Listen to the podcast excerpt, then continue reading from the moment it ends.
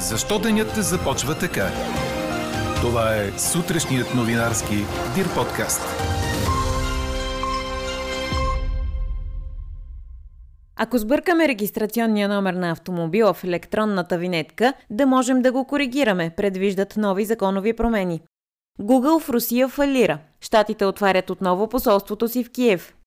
Германският Айнтрахт Франкфурт спечели купата в Лига Европа.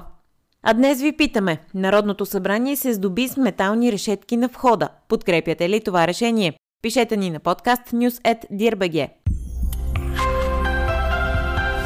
Говори Дирбеге. Добро утро, аз съм Елза Тодорова. Чуйте подкаст новините тази сутрин на 19 май. След малко по-хладната сутрин и слани в някои котловини. Днес ще се радваме на слънчево време. Ще има незначителна облачност, повече в източните райони, където ще духа и до умерен вятър. Дневните температури ще са от 20 до 25 градуса. Такава е прогнозата за четвъртък на синоптика ни Иво Некитов. Еднократна възможност за коригиране на закупена електронна винетка предвиждат промени в закона за пътищата, публикувани от Регионалното министерство за обществено обсъждане. Идеята е да се позволи поправка на до два от символите в регистрационния номер на автомобила. Остава в сила и възможността за коригиране на категорията и на държавата на регистрация. Промените са резултат от множество сигнали на граждани, които са купили съвестно винетка, но са сгрешили символ в регистрационния си номер, отбелязва 24 часа. Работна среща с представителите на транспортния бранш ще се проведе днес в Министерството на регионалното развитие и благоустройството. Тя е по инициатива на ресорния министр Гроздан Караджов.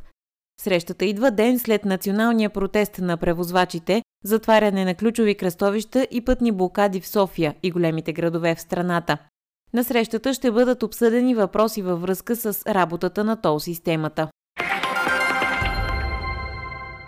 Най-малко 10 украински цивилни, включително и две деца, са били убити от руските сили в източната Донецка област. Това обяви нейният управител Павло Кириленко, цитиран от Reuters и БТА.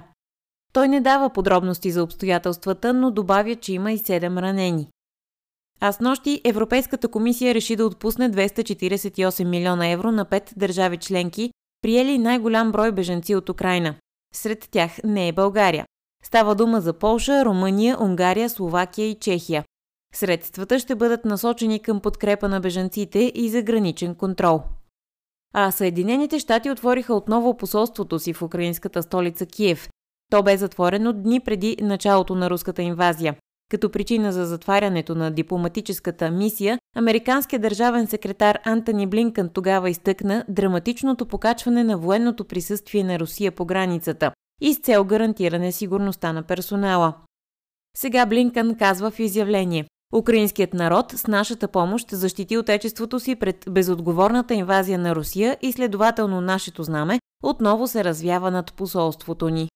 И докато Американското посолство в Украина отваря, руското подразделение на Google затваря. Американският технологичен гигант обяви, че подразделението му в Русия подава документи за фалит, защото не може да плаща на персонала и доставчиците си.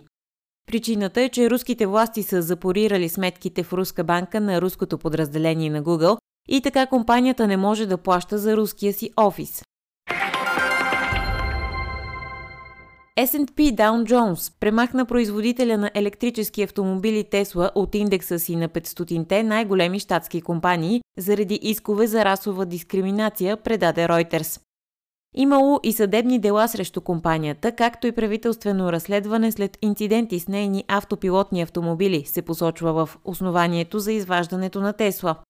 Главният и изпълнителен директор Илон Мъск реагира като написа в Твитър, че индекса ESG на Даун Джонс за околна социална и управленска среда е измама и, цитирам, е въоръжен от фалшиви войни за социална справедливост. Четете още в Дирбеге. Германският Айнтрахт Франкфурт спечели купата в Лига Европа, след като победи с Дуспи Рейнджерс от Шотландия. Резултатът след редовното време и продълженията бе един на един, а при наказателните удари германците вкараха всички пет, докато за съперника изпусна само един играч – Аарън Рамзи. Това е първата европейска купа на отбора от Франкфурт след 42 годишно чакане. Наградата за отбора, освен самия трофей, е и класиране в групите на Шампионската лига. Това е огромно постижение за отбор, който остана на 11-то място в Германия и нямаше никакъв шанс да стигне до най-силния турнир през класирането в първенството си, отбелязва Корнер. Чухте сутрешния новинарски Дир подкаст. Подробно по темите в подкаста четете в Дирбеге. Какво ни впечатли преди малко?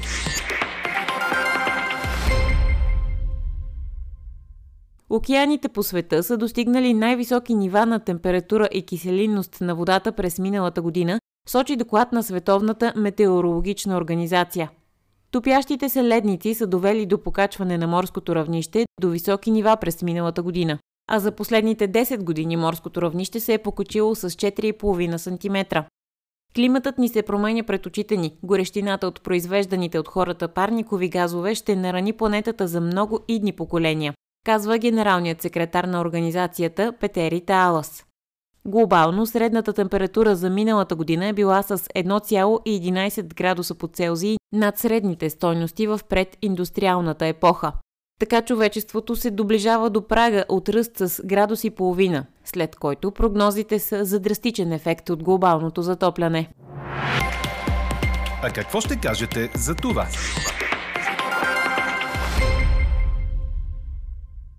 С железни решетки се здобиха вратите на официалния вход на Народното събрание. Те са поставени от вътрешната страна и не са видими от към фасадата на парламента. Първа на подсигуряващите решетки реагира в социалните мрежи бившата председателка на парламента Цвета Караянчева от ГЕРБ. Тя пише, че демокрацията се брани чрез диалог и демократични процедури, а металните прегради никога не са водили до успокоение и обединение.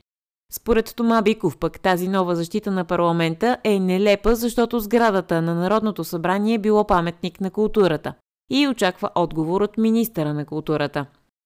Ето защо ви питаме. Народното събрание се здоби с метални решетки на входа. Подкрепяте ли това решение? Гласувайте и коментирайте по темата в страницата на подкаста. Най-интересните ваши мнения ще цитираме в обедния новинарски подкаст в 12. Слушайте още, гледайте повече и четете всичко в Дирбеге.